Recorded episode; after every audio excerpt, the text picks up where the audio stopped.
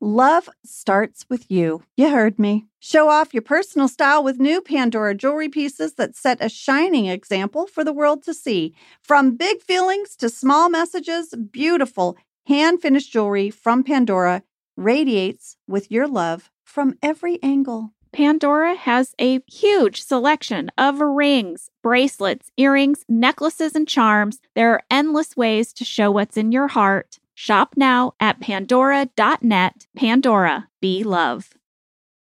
At Third Love, bras can be sexy and comfortable, and they have a great fit you guide on the website that I use to get the perfect fit. That's right. You can solve every problems. Get it? It's a problem, Jenna. It's a bra problem Yes, yes, mm-hmm. I got it. with Third Love. well, you know what? Here's what the problem they solved for me were two things. They solved my saggy strap problem and the fact that I'm a little bit of an extra in my cup size, and they have bras in half cups. I love Third Love. It's time to get your problem solved. Use code podcast15 for $15 off your order at thirdlove.com.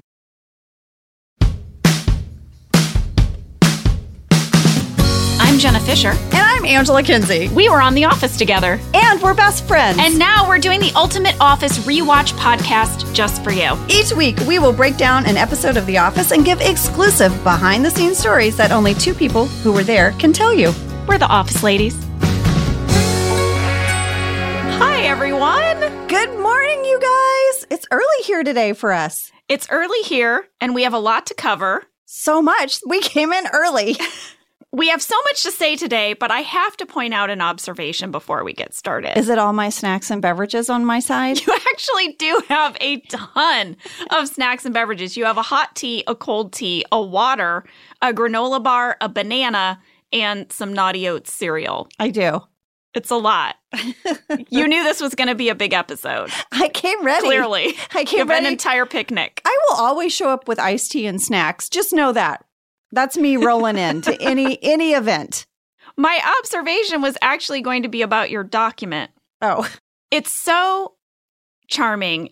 It is printed words. It's not note cards. It is a pile of paper. But what you have done is you have taken like regular lined, what's that paper called? it's called notebook paper out Yeah. of a spiral binder because clearly I ran out of printer paper. Is that what happened? That's what happened. That's why your pages are on lined notebook. It's printed though. Yes. Did you think that I just wanted to print on notebook paper? Lady, I didn't know don't what know. you were doing. and I have a post-it note. I just found it interesting when we sat down. No, this is me, you know, last night as I print my document out. You might have heard a few expletives because we were out of printer paper. So then I was like, damn it, it's nine o'clock at night. A good hack. There you go. Hack. Go into your kids' room, get their notebook, rip out the pages. Your printer will print on it. I feel like we might have helped some people today. We might have. All right, well, let's talk about why we're here today. It is Stress Relief Part 1, Season 5, Episode 14, written by Paul Lieberstein and directed by Jeff Blitz. Exactly. You might be thinking, ladies, it's stress relief. That isn't that big, except it had the cold open to end all cold opens. Oh, yeah, Oh, yeah. we'll be breaking that down. Oh, yeah, we will. It's going to take a while. this episode originally aired as an hour long episode. We're going to have to break it down in two parts. So today we're covering the first half of Stress Relief. Would you like a summary? I really would. All right, it starts with that cold open you were talking about, Angela. Dwight takes matters into his own hands when his coworkers fail to pay attention to his fire safety seminar. He used PowerPoint. Big mistake. Big mistake. He's going to give us a practical fire drill. Hands on. How will we react on our feet? That's right. Well, Stanley has a heart attack. It doesn't end well. Doesn't. and that lands Dwight in hot water with corporate. I mean, he almost burned the building. Stanley had a heart attack. Dwight, how do you have a job? Michael hires a CPR expert to teach the office what we should do if Stanley has another heart attack, but Dwight has his own ideas of how to use the CPR dummy. Hello, Clarice. Oh dear. Finally, we learned that Pam's mom and dad are having a rough patch in their marriage and that Pam's dad has actually been bunking with Jim and Pam. Sans robe. Yeah. Was he walking around in his tidy whities? I don't know, but she needs to get him a robe. Aw. Fast fact number one this episode aired after the Super Bowl on Sunday, February 1st, 2009. I mean, if I had a air horn thing, I'd fire it off because this was huge for us. Sophia C. wrote in to say, Jenna, I have a fast fact for you. Sophia. This was the most watched episode of the entire Office series. What? Yeah. And she's right. I looked it up. Angela, do you want to know how many people? Oh my gosh. I'm horrible at guessing. Like, you know, guess the jelly bean in the jar. I'm so off. I know. Yeah, I can't do that either. Okay, I'm going to guess um, uh, blah, blah, blah, 10 million people. That seems like a big number. That is a big number. But it was 22.9 No way! million people. Holy smokes! Yeah. So it is definitely the most watched episode of The Office, and it's also the only episode of The Office to ever reach over 20 million viewers. Wow. But now I have another question for you. Oh don't. Is it more guessing number stuff? It's more guessing. Oh, Lord. it's not numbers, though. oh, good. Well, I have a shot. Can you guess what our second most watched episode was? Mm. Oh, no. Of the whole series? Of the whole series. This was number one. What do you think number two was? The finale? The pilot. What? The pilot. Really? It had 11.2 million viewers. The pilot that I wore my own clothes in Yeah. from Target. Mm-hmm. Wow. 11.2 million people saw your outfit. Well, you're welcome, America. Interestingly enough, Mhm. Airing after the Super Bowl did not seem to get us a bump in viewership going forward. Oh, it was like a one and done? Kind of. So the episode that aired before the Super Bowl was Prince Family Paper, Okay. and we had 8.7 million viewers. okay. That was kind of our Mhm. averagey range. Right. After the Super Bowl is Lecture Circuit, and we actually had a drop in the ratings to 8.4. Oh. So, some regular viewers, I don't know. They were like, not after that Super Bowl stunt. Fast fact number two Randy told me that there were rumors that we were going to get that 2009 Super Bowl slot from as early as the end of season four. Jeez. Yeah. They planned that that far out? I guess so. There had been some talk that maybe it would go to The Apprentice. The Apprentice was going to Yeah, get yeah. the slot. Okay. But our executive producers really fought for The Office to get it, and we did. Randy said it was part of our internal shooting records as of May 2008, which was well before we had ever started shooting season five. So we'd known for a while this was coming. I also reached out to Greg Daniels. Oh, yeah. What'd he have to say? He said this Oh, yeah, this was a big deal. Yeah. Quote, we threw our biggest guns at it, which is why Paul Lieberstein wrote it. That makes sense. It's a fantastic script. I texted Paul yesterday just a few couplets of dialogue. I was like, this is perfection. I'll tell you what I texted him later. Well, Paul had been with us since the very beginning. He is one of our best. It made total sense that he should Right. write this episode. Right. I got curious Okay. and I started doing a little digging. Angela, the script for this episode was 95 pages long. I know. I, I looked through it and I was like, what is this phone book I'm reading? Oh my God, it's stress relief. The candy bag. Okay, the candy bag, our alts, all of our alt dialogue. Yeah, all the extra jokes that they didn't put in the script but that they want us to maybe shoot. Oh my God. How long was it? Lady, it was 207 pages long. They had 207 pages of extra jokes Yeah. On the ready to go. Yep. Oh my God. So I thought we should tell everyone that this episode took us nine days to shoot. It was a very, very big deal. Greg also said that because we were running after the Super Bowl, it created a scrutiny from the network that was not normally present on our show. Oh, yeah. Lots of notes, lots of opinions. Sure. This is a big piece of real estate. This will come up again later. Mm-hmm. Should I move us to fast fact number three? Yes. All right. Fast fact number three Greg told us that because there would be so many new eyes on this episode, new viewers, that they had to figure out a storyline that would appeal to both current office viewers and new ones.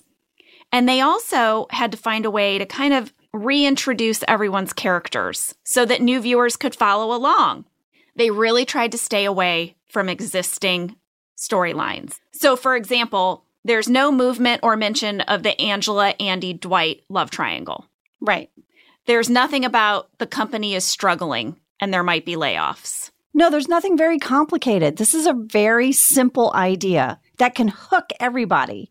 Yes, but they especially had to figure out how do we start this episode?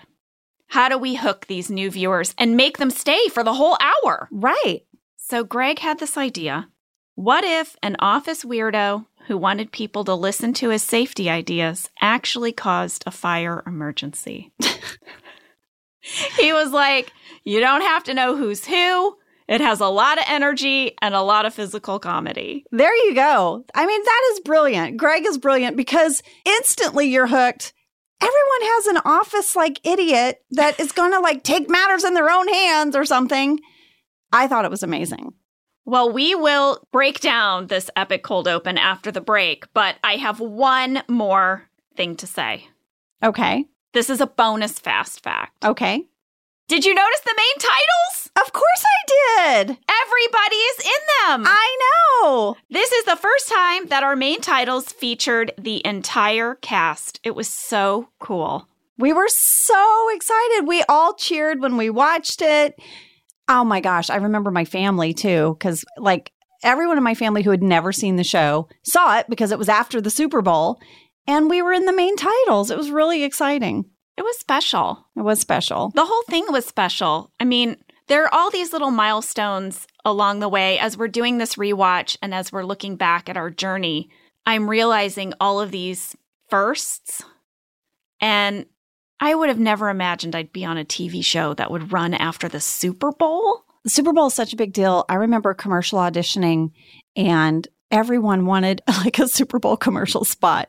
If we could just, I still, I still am like, oh, come on. Yeah. Let me throw a Dorito at your head and you catch it in your mouth and it ricochets off the ceiling. Super Bowl ad.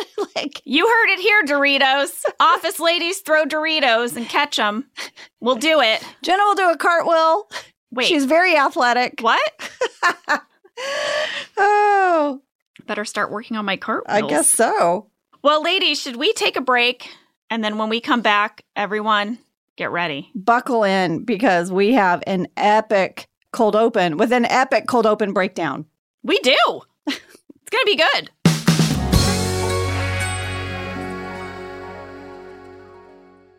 Listen to this because this sounds amazing to me. Ready? Okay. In a world that stops for no one, with life dominated by screens, there's still a place filled with endless reasons to put the phone down and pick up life. Doesn't that sound lovely? Where are we talking about? South Dakota. That's where Lee was born. Really? South Dakota. How did I not know that? I don't know. I didn't know he was born in South Dakota. hmm He has family there. Well, South Dakota is a great place to vacation and adventure. You can get worlds away from home in the Badlands, find peace among the pines in the Black Hills, and unwind with each bend of the Missouri River. And if you're looking for love, you might find a Lee there. Oh my gosh. Made a good fella, South Dakota did. From Sioux Falls to Deadwood, you'll find yourself getting lost in a place that brings you closer to the world around you. You can immerse yourself in the creativity of both contemporary and traditional crafts. See why there's so much South Dakota, so little time at travelsouth.dakota.com. So this winter, we went on a little ski trip with another family and we got an Airbnb, which was so wonderful, right? Because you can make your own breakfast in the morning. We could even go there for lunch to warm up. Listen, I always want a kitchen with kids. Yep. I don't want to call room service for some sliced apples. I want to have my groceries. I need a kitchen. Yes. Well, this is why doing the Airbnb thing was so perfect. Yep. Well, this family we were staying with told us that they listed their house on Airbnb back in California. Oh, that's so smart. I know a lot of people that do this. It's like, oh, we want to go to Disneyland. We can Airbnb our place and then use that money to go. It pays for your trip. Yep. Hosting can easily fit into your lifestyle and is a great way to earn some extra money. So if you have a home but you're not always at home, you have an Airbnb. Your home might be worth more than you think. Find out how much at airbnb.com/slash host. When you travel, do you ever think like, oh no, I hope I locked up? Did I leave a window open? Things like that. Well, that's why you should invest in SimpliSafe Home Security today. SimpliSafe was named Best Home Security System in 2024 by the US News and World Report, and Newsweek ranked it Best Customer Service in Home Security. Well, you all have heard me talk about SimpliSafe because it really is simple and it does make me feel safe. We went through the website and we picked exactly what we needed for our home. That's what I really like is you can customize what you need to fit your living space, you know? I love our SimpliSafe. SimpliSafe has given me and many of my listeners real peace of mind, and I want you to have it too. Get 20% off any new SimpliSafe system when you sign up for Fast Protect monitoring. Just visit simplisafe.com slash office ladies. That's simplisafe.com slash office ladies. There's no safe like SimpliSafe. All right, you guys, let's get right to it. First of all, you should know we reached out to a ton of people to share with us how they made this cold open happen. It was fascinating. It actually, was. Was so finding many out parts, right? We knew our part, right? Right. But we're like, well, how did camera do it? How did they like so many things? so many things to capture. So Randy Cordray, you guys know we love Randy. He told us they had several planning sessions, right? With all the department heads. We had our director Jeff Blitz, cinematographer Randall Einhorn. They had to walk through this whole dance that we did with the camera stunts, animal trainers, script supervisor Veda, like tracking the continuity. And then our rock star first AD, Kelly Cantley, she then broke it down into smaller moments. Dean Holland, our editor, who edited this sequence, he told me he was also brought in on those planning sessions. He said he got so much footage, but that it was actually really, really well organized and pretty easy to edit because they planned so well. Oh, way to go, guys. Randy told us that we spent an entire day shooting this, one whole day. To be exact, it was Thursday, December 11th. Oh, yeah. And we had tons of safety meetings, all the safety stuff. I remember we did not shoot this in order. Right. We shot it out of order, and some of that was for safety reasons. Yeah.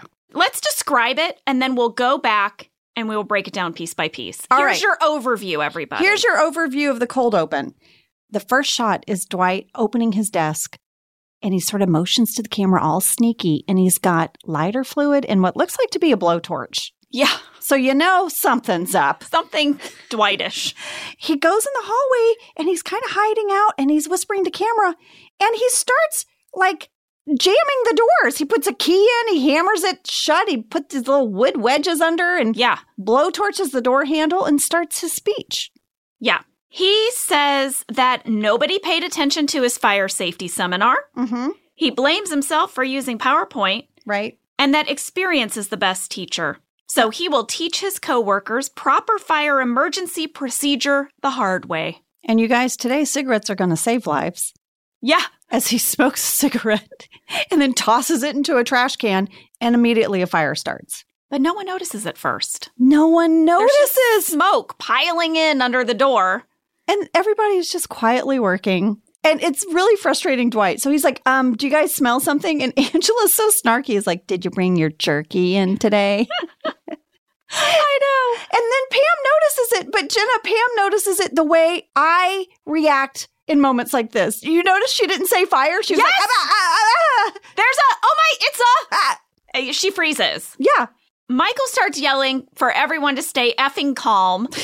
Dwight is kind of shouting proper safety procedures, but people are panicking. It's suddenly total chaos. This is what it sounded like. Oh my God! Okay, it's happening. Everybody, stay calm. What's the Everybody procedure, stay everyone? What's the procedure? Stay calm. Wait, wait, wait, wait. Everybody, calm down. No, no, Michael, no. exactly. well, amid all the chaos, Angela gets a cat out of a file cabinet yeah. Oscar escapes up into the ceiling. I know you're going to have a lot to tell us about that. Yeah. And then Michael smashes a window in the conference room. Kevin is going to make sure he's getting snacks during the fire. He's like busting up the vending machines. And then Dwight lights a bunch of firecrackers, Yep. to which Ed Helms, as Andy says, my favorite line in this cold open, which is, The fire is shooting at us! Jim is like ramming the copy machine into a door. Finally, Dwight pulls the fire alarm. Why? Because Stanley's having a heart attack. Exactly. Yes. It's insane. Yeah. The whole thing is insane. How did we do it? Well, we had amazing people. That's how we did it. We spoke to our cinematographer, Randall Einhorn, about how exactly they captured all these moments. We reached out to him. Here's what he had to say. Yeah, I worked really closely with Jeff Blitz and our AD Kelly Cantley to, uh, you know, coordinate how exactly we're going to shoot that because there was a lot of moving parts, a lot of moving pieces. It didn't want to feel like it needed 50 cameras filming it. It always wants to feel like there's just two cameras filming it and they're struggling to film it. So it was a lot to work out because there was so much going on. But because we're able to cut on some of the camera swishes, we're able to piece it together so it looked like it was one piece. Um, because as the camera's panning from one thing to another, if you're doing it right, you can you can make it look like you can create an edit point where you're you're panning from one the end of one piece and you're and you're panning into another of the beginning of another piece um, is really kind of how it's done. That's how we all pulled it all together and made it look like it was a one frantic take. I have learned doing this rewatch Mm-hmm. how often we used that whip cut. It was our friend. Clearly, it's why this cold open happened. Lady, we got a ton of fan questions about this cold open, so why don't I go through them? Okay. We said at the top of the episode, Rainn's doing all his mischief with the locking of the doors and setting the fire. We had a fan question from Jaden C. Was Dwight using a real blowtorch on those handles? It certainly looked like it. Why don't we let Rainn Wilson tell us? Rainn, what you got to say? Yes, it was a real live blowtorch. It was not a CGI flame. They had a lot of safety officers there. You know, a fire marshal is there and a special effects coordinator. And the handles actually did get very hot. You know, nowadays they'd probably do CGI and maybe even make the door handle a little red with the CGI, but that was all completely real. I can't believe they gave him a real blowtorch. I mean, if you look back over the things they gave Rainn that were real in episodes, They should have known going back to the Dundies when they gave him that operating keyboard. like just what he did with the fart key. Don't give that guy real Don't, things. don't give that guy real things. Well, yeah. So real blowtorch. What else? Well, we had another fan question. People wanted to know if Rainn was really smoking. And Rohit R wanted to know if it was real smoke in the trash can. Here's what Rainn had to say. It was an actual cigarette that I smoked and lit, and I threw it in the garbage can with the paper. But I think they like ran in the second the camera panned away and tossed in some water and put it out. And the fire that you see in the trash can is expertly created due to the magic of special effects. There are so many amazing details throughout the episode that Paul Lieberstein, I remember guiding me through. I mean, I think he wrote it, but Paul was very instrumental in a lot of the details about how I smoked and how I casually tossed the cigarette. And he had it kind of visualized in his mind, how the wedges get hammered under the door and all the details, the hammer in my pocket and, and stuff like that. So the great Paul Lieberstein, aka Toby, really played a great creative part throughout the entirety of The Office and especially in this episode in this cold open. Wow, I didn't know that. I didn't know Paul was behind all those beats, all the like staging of the fire moments. Yeah, me either. Also, Jenna, just on a side note, I've never had to smoke a cigarette in a movie or TV show, Mhm. and it would be a disaster because I don't know how to smoke a cigarette, and it would be so clear. I wouldn't know how to be like fakey smoky. Well, for all of our like kind of techie nerds out there, Randy broke down for me exactly how they did make that fire in the trash can, that smoke. So Rainn was right, right? They extinguished the fire that you saw, but then to create that smoke billowing in, That was created by a special effects team led by Ron Neri. And for the smoke, he used a water vapor generator with a minute concentration of glycol. And I guess the glycol is what keeps the water vapor hanging in the air a bit longer. Randy said it had no odor and it was approved safe by both SAG and NBC Universal Safety Department. What is glycol? Oh no. Google it. You can Google it. Google it. What is it? Is it glycol? Okay, there's two glycols. Oh, There's propylene glycol, okay. and then there's ethylene glycol. Was one a good guy and one's not great? I guess kind of. I think the ethylene glycol is the stuff that's in like antifreeze. Oh, And it oh. has like a sweet taste. That's what it's poisonous, right? You don't want your dog to lick it. right. They're always saying, don't lick your antifreeze They're always saying that. to dogs. the dogs are like, Dogs we don't cats. understand you. No, cats love it too. You got to be careful. Now, propylene glycol is a substance that's commonly used as a food additive. It's in a lot of cosmetic and hygiene products, including, I think, some toothpastes. Oh, so that's the one we used. I mean, I guess so. Well, I think One of the glycols can also be used as some sort of a fiber. I don't think we have time to, in the moment, deep dive glycol, but we were curious. So I'm assuming that since SAG and NBC Universal said it was safe, then we used the safe one. we used the safe one. Look at us. We're fine. We're here. Next fan question is from Mikey S. Did Steve improvise when he said, stay effing calm? No. A little bit, though. Well, that's Steve, right? I mean, he got everything scripted, but sometimes he would zhuzh in the moment. Here's what it said in the script Oh God, it's happening. Let me through. Let me through. Stay calm. Stay calm. Stay effing calm. And then Michael violently pushes his way through to the front. I think we did it. I mean, very accurately. We have more fan questions. Angela, Jaden C wants to know how many times did Michael throw the projector into the window? Well, he starts with the chair, right? That's right. It does not break.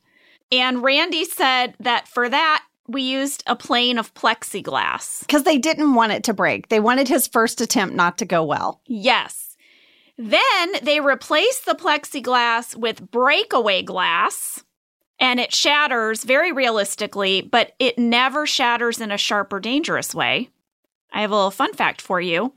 In the olden days of Hollywood, Mm-hmm. this was known as candy glass. I know that, Jenna, because I got a tour of an old Western set with my dad, and they were like, all those windows that guys get thrown out the bars in and the Yeah. saloon, that was candy. candy. You could eat it. I guess nowadays they don't make it out of candy, but Randy said old schoolers still call it candy glass, even though now it's called breakaway glass. Okay. And Randy also told us, Jaden, in answer to your question, they got it in one take. One throw of the projector broke the breakaway glass. There you go. Jaden would also like to know how many times did Kevin break the vending machine? I reached out to Brian Baumgartner. He said he thought it took about two to three takes. They used that same breakaway glass. He said it broke every time, but they had to do it a few extra times just to get a certain camera movement right. You know, they were doing the whip cuts. Right. To make it look frantic. Right.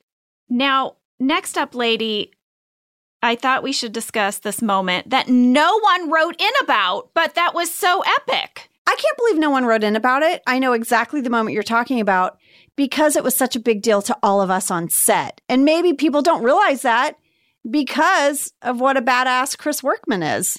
So, what we're talking about is the moment when, led by Kevin, the Dunder Mifflin employees are running through the kitchen and take down our camera operator, Randall Einhorn. Guys, this was a total mistake. Yeah, we were like, oh my God, Randall's down, but only for a few seconds. We reached out to Randall because we had to hear this story from his perspective. When Brian mowed him down. I remember when I was running backwards through the break room and Brian Baumgartner, who plays Kevin, was running at me because he's frantically trying to get out of there. And he he just kept running on me, running and he's gaining on me and gaining on me. And I'm running backwards with the camera. And he just got so close that I think he hit me. And I, I, and I hit the ground. I went down. But my camera says Chris Workman, who's really strong guy, just caught me with one arm, caught me and the camera with one arm, and put me back on my feet. And I'm like a 200 pound guy. The camera's nearly 40 pounds. And Chris just lifted me up. I, I didn't even know if I hit the ground. It was like, but that, that shot of me going down and getting back up actually made the show. So thank you, Chris Workman, for picking me up. And thank you, Brian Baumgartner, for running into me and making such a cool shot. well, Angela, I felt like we also needed to hear from Brian Baumgartner about this moment. the mower and the mode. exactly. We needed a point counterpoint. Well, thank you, Randall. I, you know, I wanted to make fun of you for getting the story wrong, but, but you complimented me and got the story 100% right. I mean, look, I had people running behind me. Okay. So I, I, I, I had to run over whatever was in front of me, or I would have gotten run over myself. Um, but actually, come to think of it, it's the first time that anyone has ever told me that I, have outrun anyone. I mean, you, you were running backwards carrying a camera.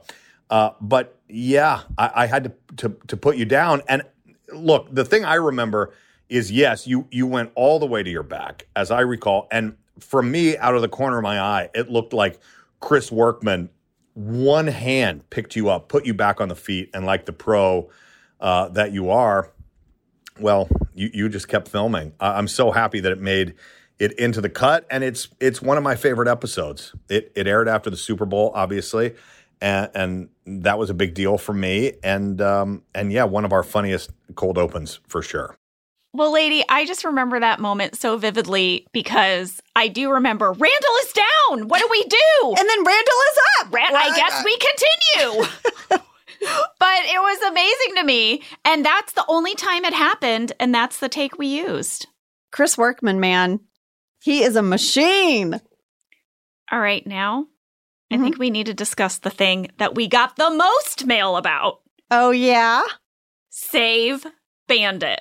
Save Bandit! now, Save Bandit was the last thing on our call sheet for the day. All the rest of us had gone home. I know they did this because it was so complicated. They wanted you to have the set to yourself. I was not there. Angela, please tell us how did you pull this off? Okay, so here's the thing, guys. We had to have a lot of rehearsals. You should know on the day when there was a lot of the chaos and we were all running around, I was there, but the cat didn't work those moments, okay? Yeah. The cat did have to work one moment, Jenna, with all of us, where I open the drawer and you reveal. Yeah. You guys are all in the background for that moment. And I had to actually pick the cat up and walk over to where I would have tossed it. Mm-hmm. And that was it. That's all I had to do with the cat, with the group there. Jenna, this cat was massive. It looks big. I'm like, did you cast the biggest cat they had? Did you see the big one in the corner and say, we want that, dude? just taking it out of the drawer with the chaos, not even doing anything with it, just picking it up and taking it to my spot the cat was like, um, I'm out of here. so I was really glad when we actually filmed the stunt part that you guys were all gone. Right. Oh my gosh. Less activity for the cat to deal with. The cat was already like, Where am I? What's going on? All right. So a lot of things went in to make this happen. And I'm going to share with you some stuff that Randy Cordray and Jeff Blitz shared with me, but then I'm going to tell you my personal memories. So I guess in the script, there were a few alts about how the cat got in the ceiling. Mm-hmm. Jeff Blitz fought really hard to have the moment where the cat goes up in the ceiling and then out a different part of the ceiling. Yes. That was the thing he fought for. He said to do this, though, it would involve a pair of matching cats and two trainers in the ceiling one to catch Bandit 1 and one to drop Bandit 2 through a different ceiling panel. So the idea originally was that you would go on a search for twin cats. Twin Identical cats. looking cats. Yes. And Randy said that we worked with an excellent animal training company out of Sylmar, California. Their name is Bob Dunn's Animal Services. And our specific cat trainer for this stunt and many more episodes was Denise Sanders. She was fantastic. I love Denise. And Randy would want you guys to know that we took the safety of not only the humans on set, but also the animals. Took it very seriously. Well, that was Randy. Randy is a real animal lover and he advocated for all of us. Fur babies and real people. Okay. So, Jenna, my memory is we had two rehearsal days for this stunt. Wow. Yeah. One was just like a preliminary blocking, but then the second one was like, okay, we have to practice this Mhm. as if we're doing it. And our biggest rehearsal, it was me, Jeff Blitz, Randy Cordray, Greg Daniels. I think some of the writers were there. I think Dean might have been there, our editor. Everyone that was going to be involved in this moment, Oscar, the trainer up in the ceiling. There was a lot of people actually for this rehearsal. And if I missed some of you guys, there was more people than you would imagine. I had a stunt woman named Katina Waters Mhm. because they actually didn't want me tossing the cat up in the ceiling, right? They wanted a professional animal wrangler stunt person. Yeah. Because what that if I- makes sense. right? What if I got it wrong? Right. I'm not a professional animal wrangler. You're not person. a professional animal thrower? I am not. But as we started blocking the moments of the scene, the cat wrangler, Denise, was like, You guys, we can't toss a cat up in the ceiling. You know, we can't toss it up. We can't toss it out. There is no tossing of cats, guys, because not that it will harm the cat. This isn't a very high distance or anything like that. It won't physically harm them. It won't physically harm the cat. And then she used this phrase, Jenna, that was like a scratch on the record player. She said, because it will blow out the cat. And this is clearly a cat wrangler term. It will blow out the cat. We all, all of us went, huh? Blow out the cat. And then Greg goes, because Greg's such an inquisitive minded person. He's like, I'm sorry, what does that mean to blow out the cat? Yeah. And she said, it will ruin its career.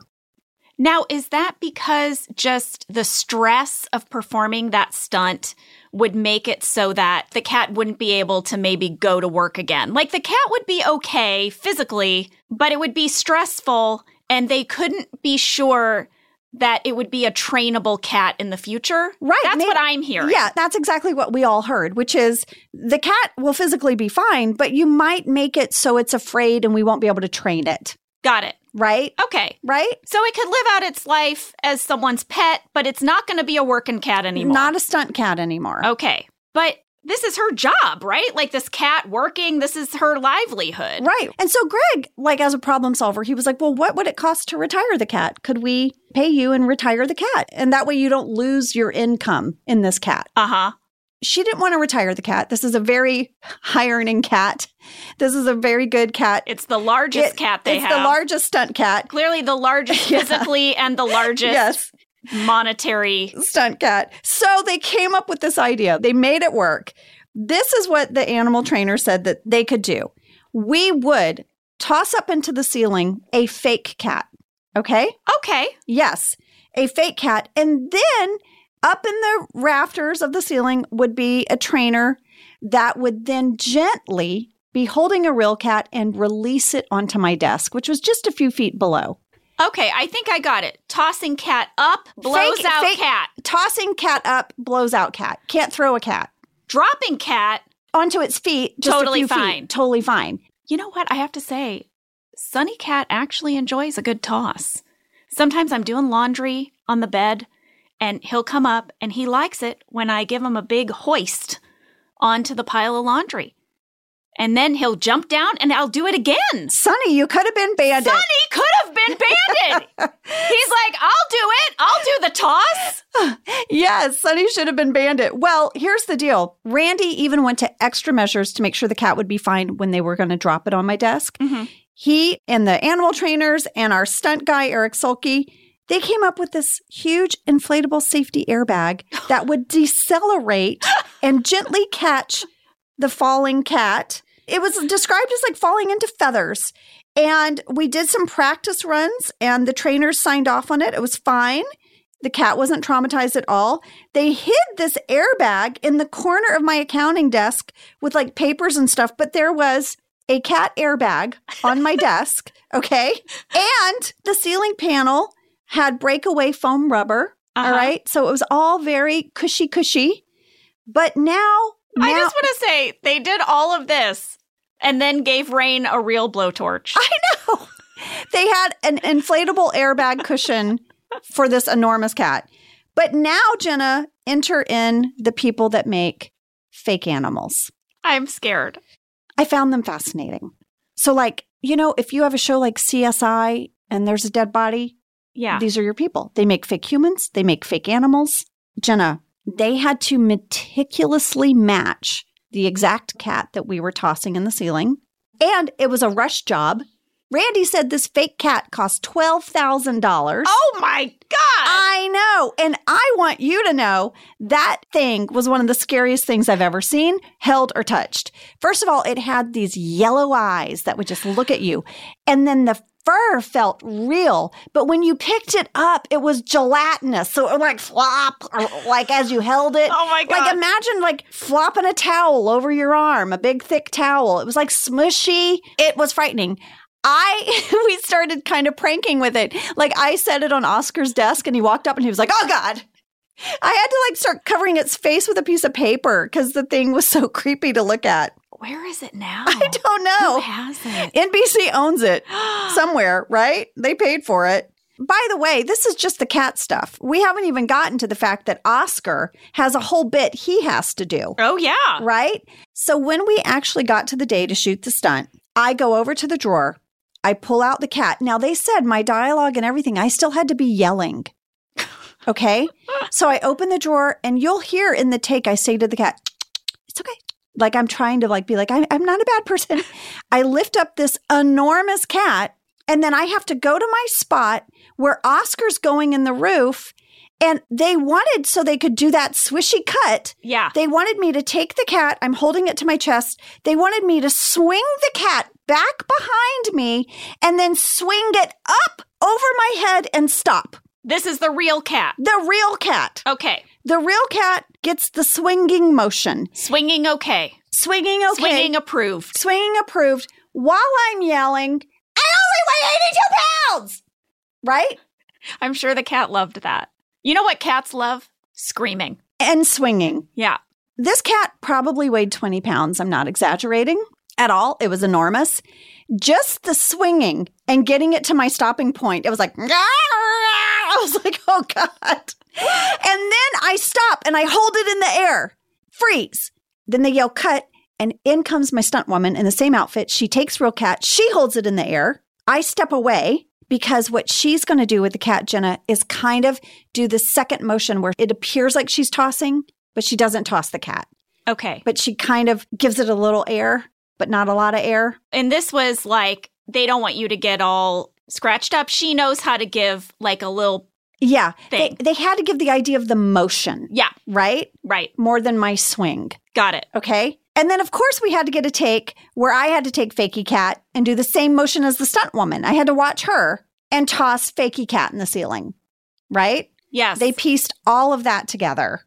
So, Jenna, I had talked to Jeff Blitz about this moment a while back because I distinctly remember when we filmed it, two cats coming out of the ceiling instead of one. How, how, how, how did two cats I come out? That's my memory. And I was like, wait, am I crazy? And I talked to Dean Holland, who edited, and I was like, Dean, did you have to CGI out one cat? Because I know two cats came down. I remember seeing two cats. He was like, no. And so I talked to Jeff Blitz, and he goes, yes, Angela, two cats came down. And I was like, what? He said, on the take we used, the trainer that was supposed to catch the fakey cat missed. Oh, And so then on action, fakey cat came out the other side and real cat. oh Two my cats. gosh. Two cats hit the desk. And Jeff said, luckily, the way the camera was positioned, it only caught one cat. And I think it's the real cat when you watch because It looks like a real cat comes yeah, because it hits and it kind of runs off. Yeah. Whereas fakey cat just would have gone plop, yes. right? yes. So there you go. One cat went up, two cats came down, but we got the shot. It took all those people and all that maneuvering, but it made it in the episode. Angela, that is amazing. I did not know all the details of that story. hmm I was on the edge of my seat. I absolutely loved that. You guys, the crazy thing is, it took me that long to tell that story, but it happened in five seconds. Oh my God. When we actually filmed it, it was so quick. So it was like me, drawer, cat, mm, swing, uh, uh, step out, someone, uh, uh, uh, fakey cat. Oh my God, two cats react to one. Ah! Like,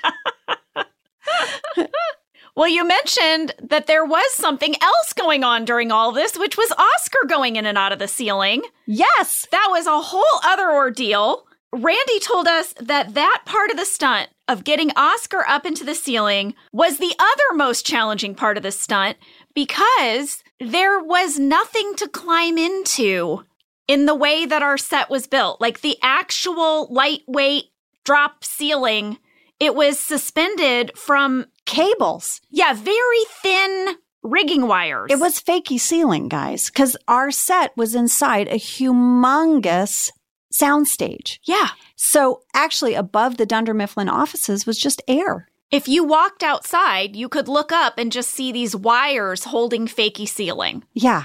So he said in the weeks prior to filming this, our production designer Michael Gallenberg and construction coordinator Tim James had to completely re engineer the ceiling.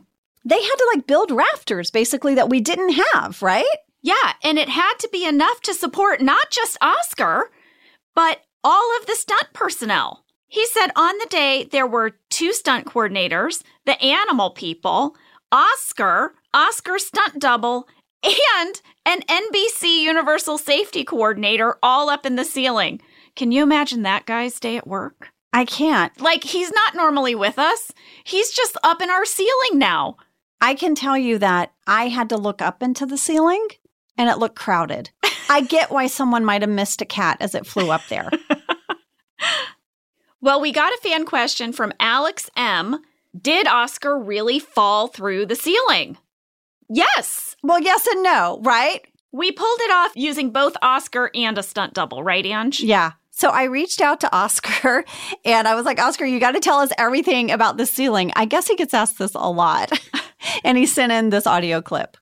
I had a stuntman. I had a, a, a Moroccan. He was he was, I think he was from Morocco. He was he was a he was from Cirque Soleil. He was a little shorter than me, and he was a stuntman. And I think he was jumping out from the hole and doing wonderful tumbles when he hit the ground.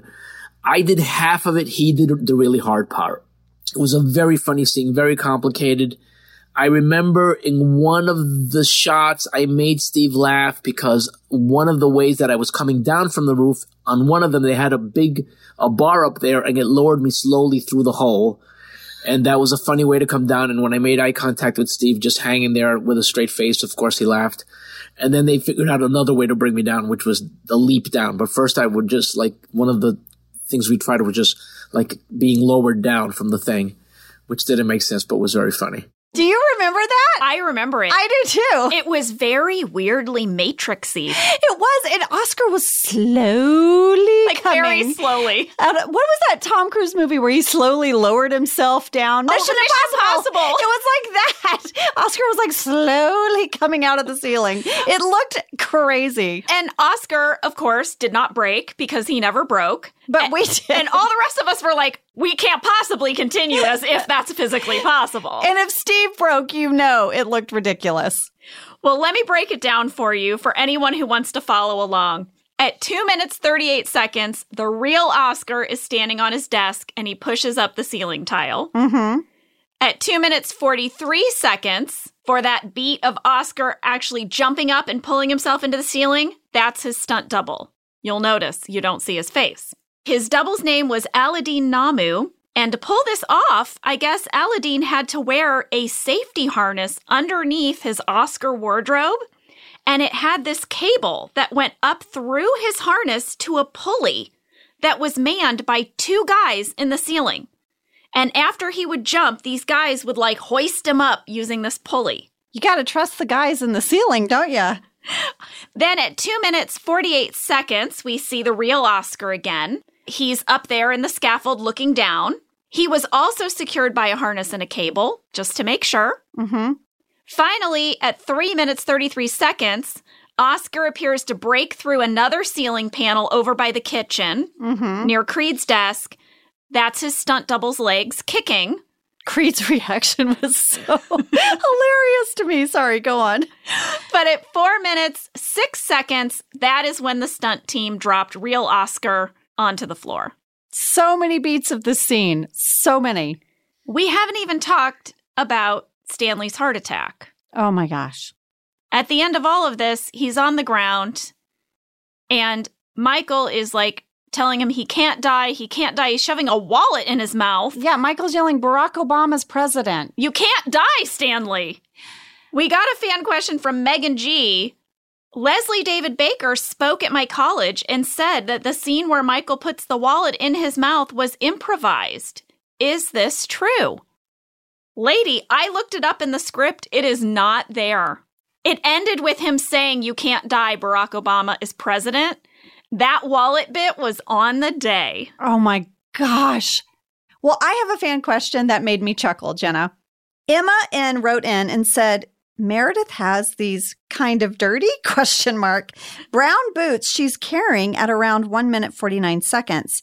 And throughout some of the cold open, was there any deleted scene or explanation about this? Oh. Well, Emma, you got me curious. I went to your time code. You are not wrong. I took a photo. Look, Jenna, I'll put it in stories. What is And that? I looked at this photo and I was like, Emma, I recognize these boots. I would bet money that those are Kate's Ugg boots that wardrobe gave us to keep under our desk when we were so cold. They're not Meredith's boots.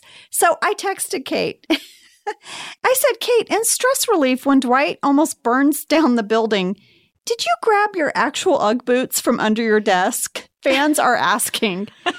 And I sent her the picture and she wrote back, ha ha ha, I did.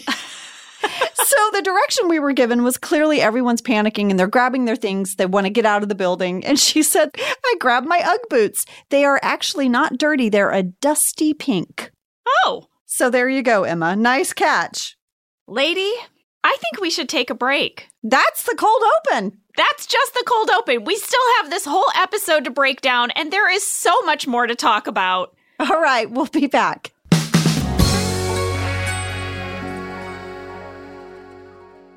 Valvoline Instant Oil Change is the quick, easy, trusted place for your next oil change.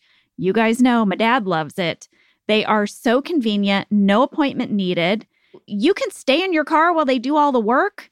And their friendly expert technicians have over 270 hours of training and will get you in and out fast while performing a thorough, free 18 point maintenance check with your oil change. I recently went to Valvoline and I got my oil changed, and everyone there was so wonderful and nice and really just informative. I feel like I learned a lot about my car. Visit valvoline.com slash office ladies for an exclusive offer towards your next oil change. Your home is your creative canvas. It can be an expression of your unique style, and only Wayfair has everything you need to bring that vision to life.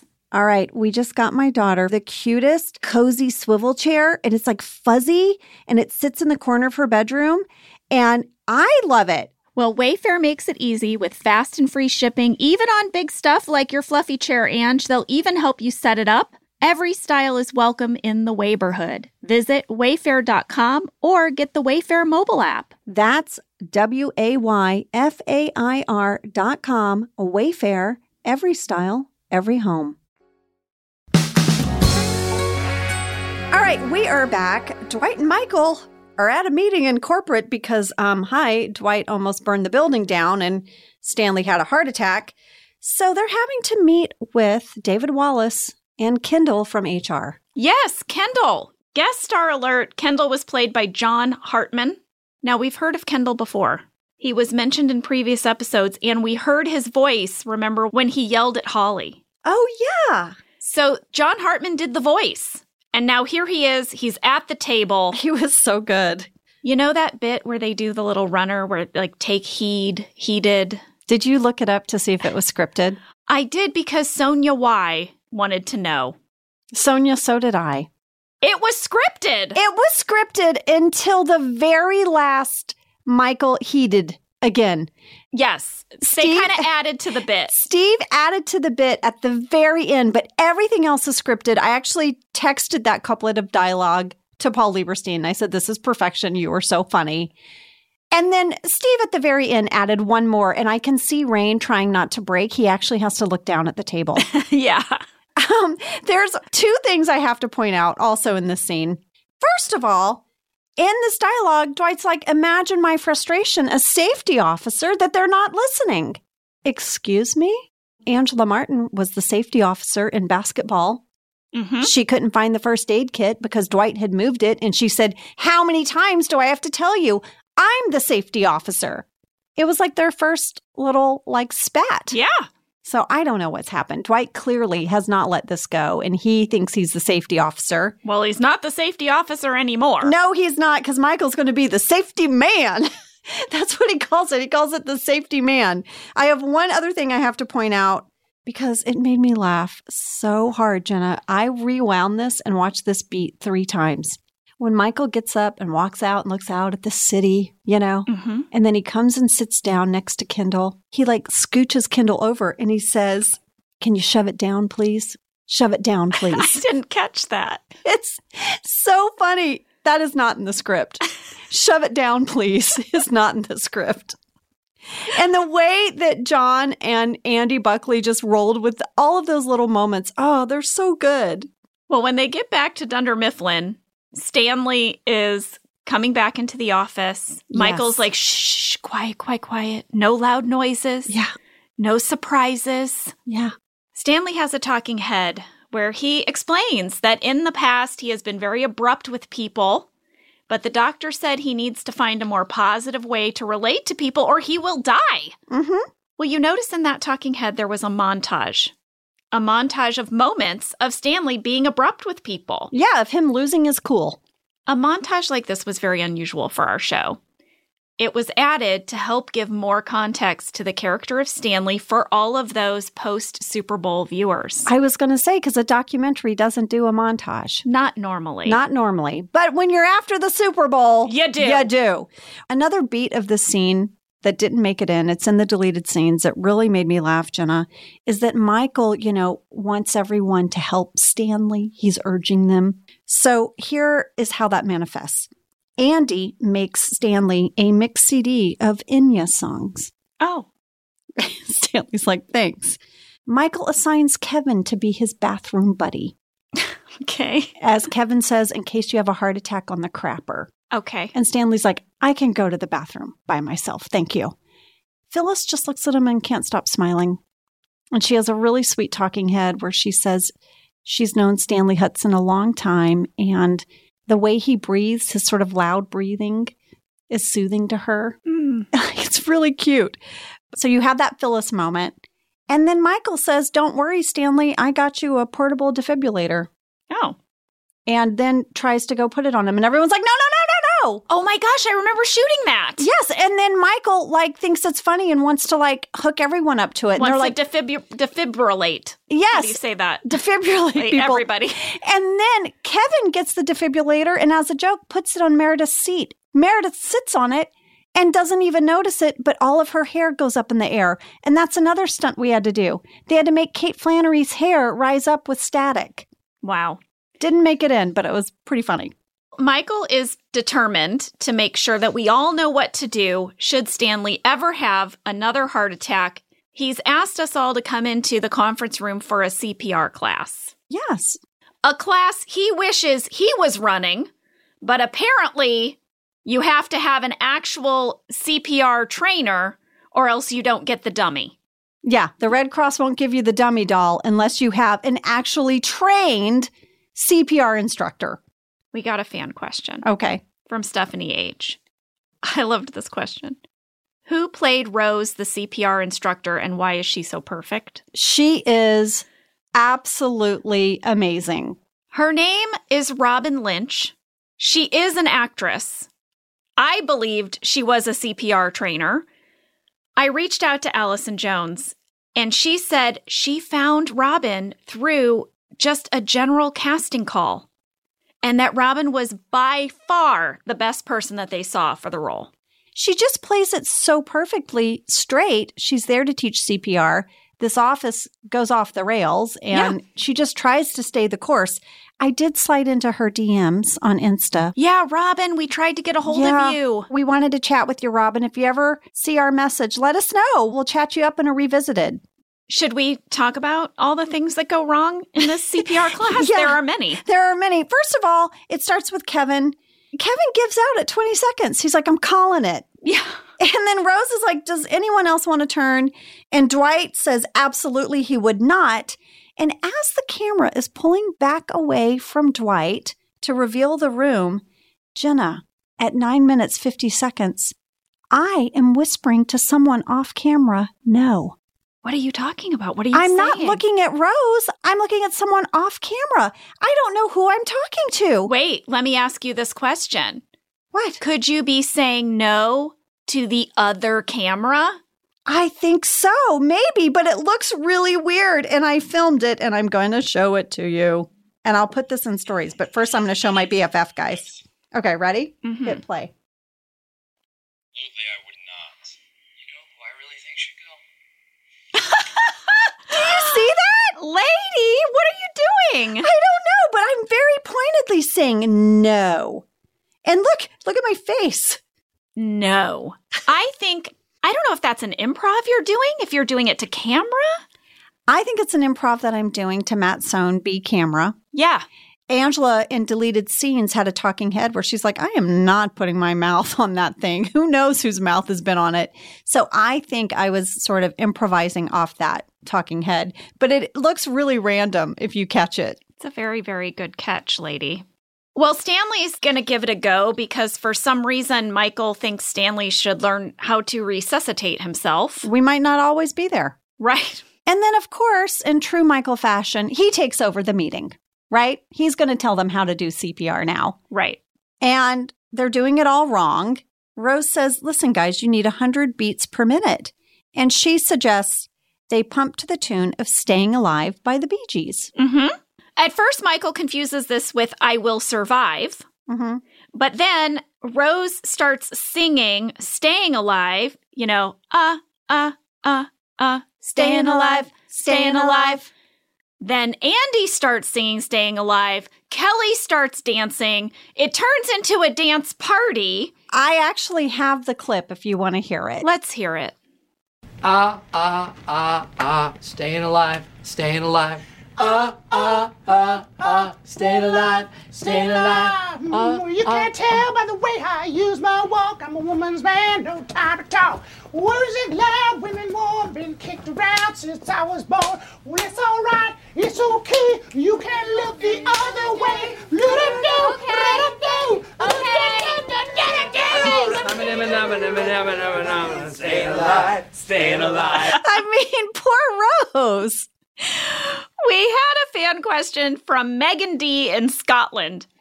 Was any of the scene with the Red Cross lady improvised, such as Kelly's dancing or Andy's singing? No, guys, this whole thing, all the singing and the dancing, it was all scripted, and we followed this scene pretty much as written. Brilliantly written. I found out who pitched this idea. Oh, I know. Tell them. It is Jen Celotta. Yes. This whole staying alive CPR idea came from her. She said that she had heard it was true. She looked it up and cross checked it. She said she cross checked it again because she didn't want to put it on TV unless it was true.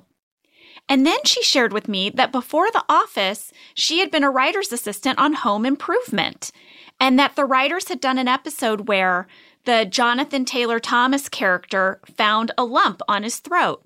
And it turned out that it was a thyroid issue in the episode, right? And Jen said that she was later in charge of opening the mail, and they got letters from all of these families that said after watching that episode, it helped save their children's lives because their children had had a thyroid lump, and because of the episode, they got it checked out. And guys, since this stress relief episode aired, people have used this CPR technique to save lives. They have. Jen shared with us that she heard about a guy pulling a woman out of a car and doing CPR to the tune of staying alive because of this episode. I looked it up. It's true. There's many articles. I'm going to start with this one. Okay, in January of 2019, Rolling Stones ran this story. A scene from The Office that dealt with first aid technique is credited to helping save a life after an Arizona man, despite having no CPR training, managed to resuscitate a woman in medical distress. His name, interestingly enough, is Cross Scott. Whoa! Yeah, his last name is Scott. So he found an unconscious woman behind the wheel of her car that was rolling down a dirt road. Wow. He smashed the window, got her out, and then he's quoted as saying, I've never prepared myself for CPR in my life. I had no idea what I was doing. Thankfully, Scott had seen the episode of The Office that dealt with CPR training and knew to do chest compressions to the cadence of staying alive. They reached out to Courtney Slaniker, executive director of the Red Cross Southern Arizona chapter, and she told the Daily Star that if you don't do CPR, the victim will die. Don't be afraid to act. Whatever you do will help that victim and hopefully prevent a death. And Courtney confirmed that staying alive is in fact the correct rhythm for chest compressions. Wow. Jen Celotta, you got it right. Wow. There's so many guys, but just recently in January of this year, the Today Show shared a story about a four year old girl who collapsed while playing tag, and her dad, Matt Uber, found her and started chest compressions again to the tune of staying alive. And he's quoted as saying, When I was trying to think about what to do about CPR, my mind literally went to that episode of The Office where they are doing CPR training and doing the compressions to the beat of staying alive. I mean, that just got me choked up to imagine that father in that moment. I And then he had something, anything he could do. I know. I know. And there's more. I, I know there's more stories, but those two were two that stood out to me. Amazing.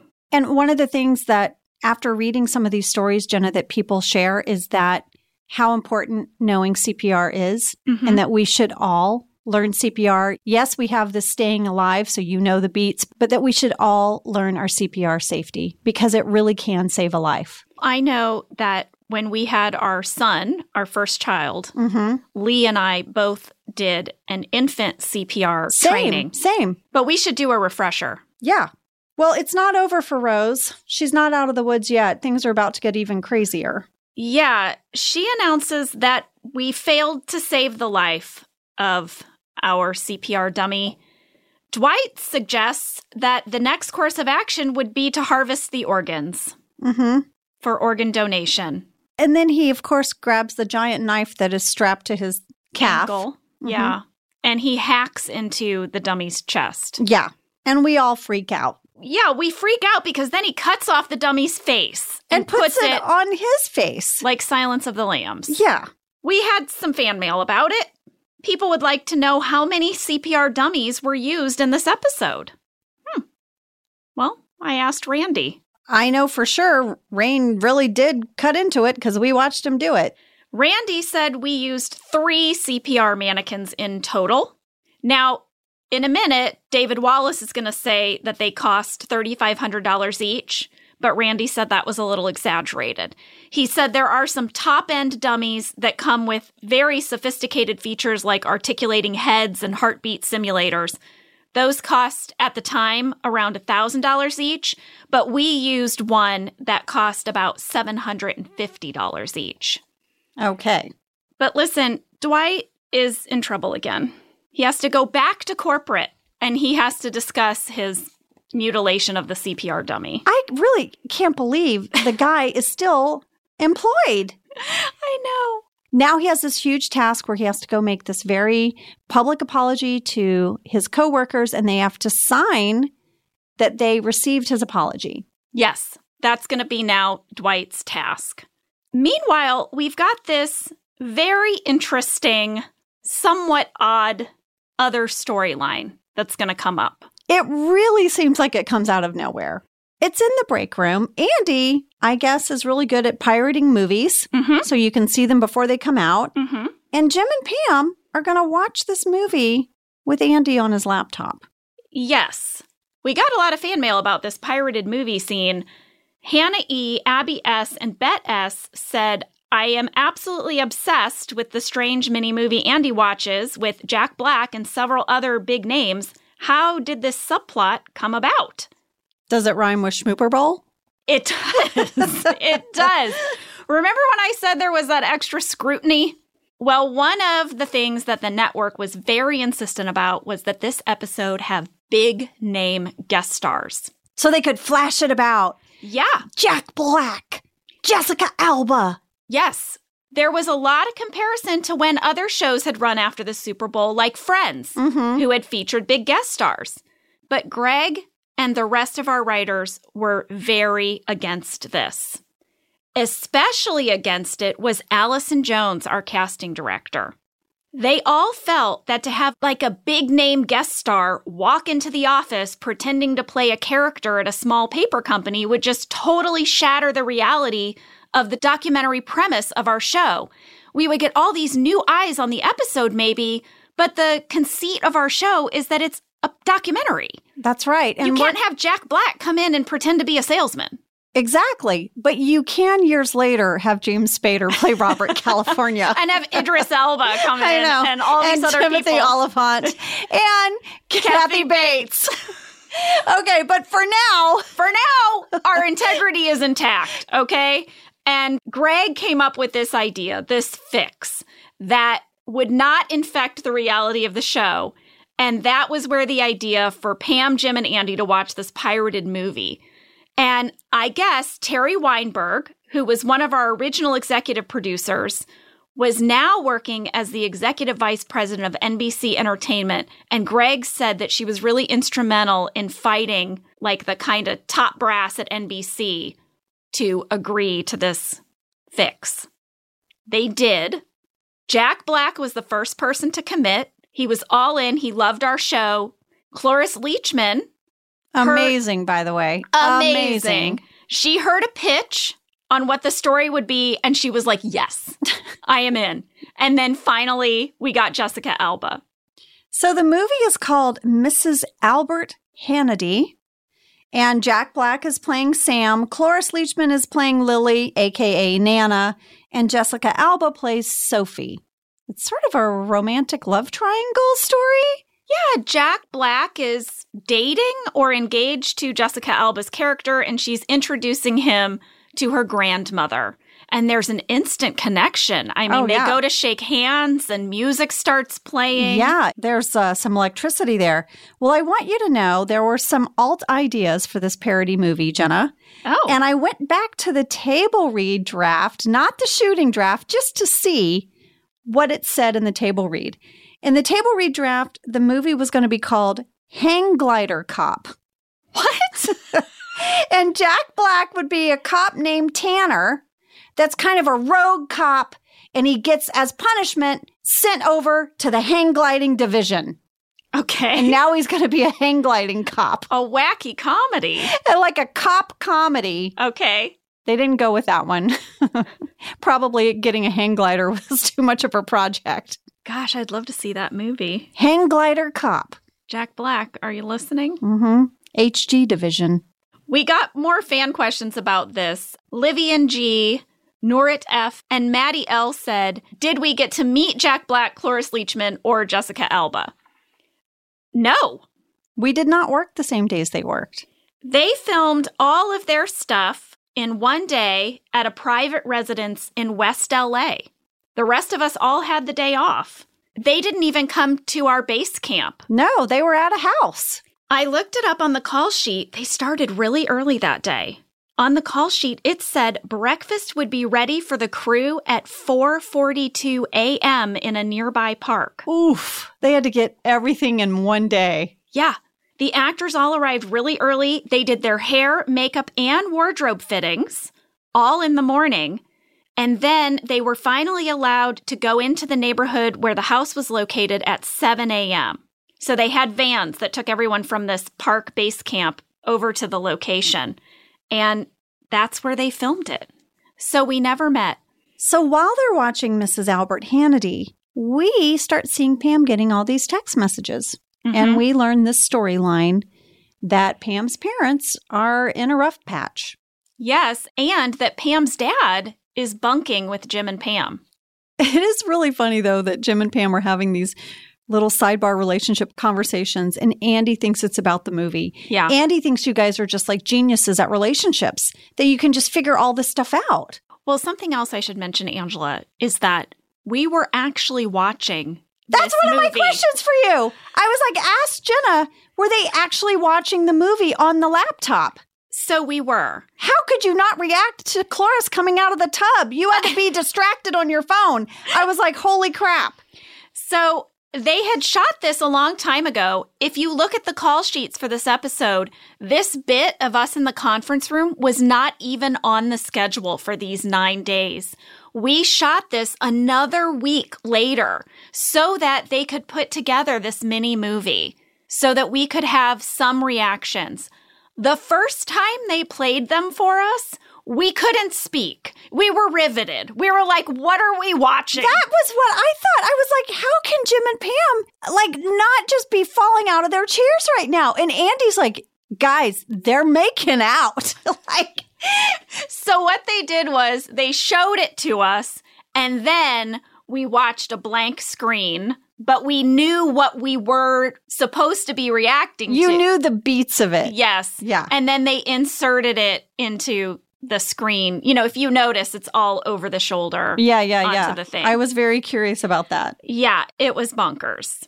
Well, after all the texting with Pam's mom and dad, Pam says, Jim, can you talk to my dad? You're so good. Yeah, maybe he'll people." open up to you. Yeah. This is not going to go the way Pam planned, Yeah. but that's for next week. Well, before we close out this episode, Michael has decided to do yoga in the conference room. For relaxation.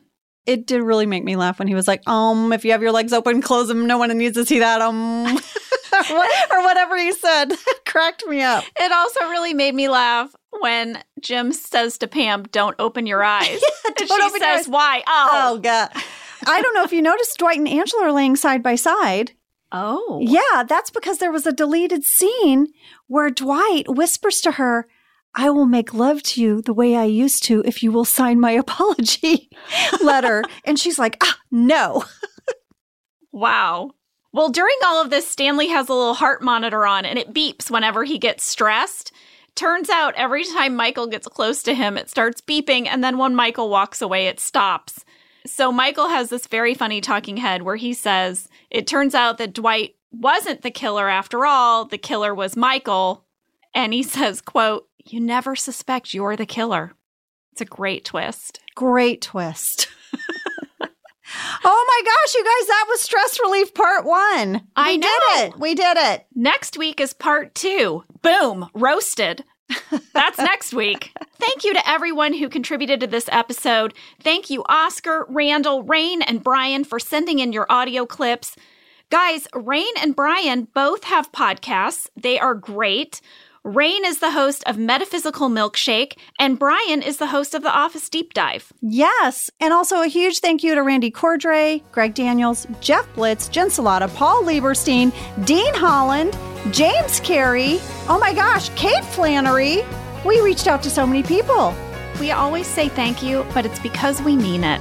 Really. Yeah. Thank you. Thank you guys so much. And thank you for listening. We'll be back next week with part two. have a good one.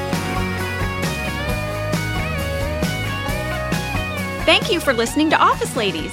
Office Ladies is produced by Earwolf, Jenna Fischer, and Angela Kinsey. Our show is executive produced by Codi Fischer. Our producer is Cassie Jerkins, our sound engineer is Sam Kiefer, and our associate producer is Ainsley Bubico. Our theme song is Rubber Tree by Creed Bratton. For ad free versions of Office Ladies, go to StitcherPremium.com. For a free one month trial of Stitcher Premium, use code OFFICE.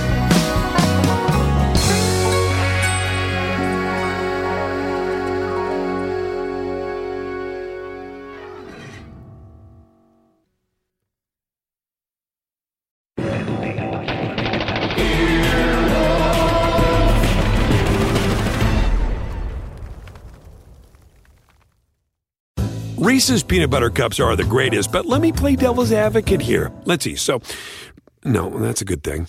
Uh, that's definitely not a problem. Uh, Reese's, you did it. You stumped this charming devil. Shopify is the global commerce platform that helps you sell at every stage of your business. With the internet's best converting checkout, 36% better on average compared to other leading commerce platforms, Shopify helps you turn browsers into buyers. In fact, Shopify powers 10% of all e-commerce in the US. Sign up for a $1 per month trial period at shopify.com slash podcast free. All lowercase, shopify.com slash podcast free, shopify.com slash podcast free.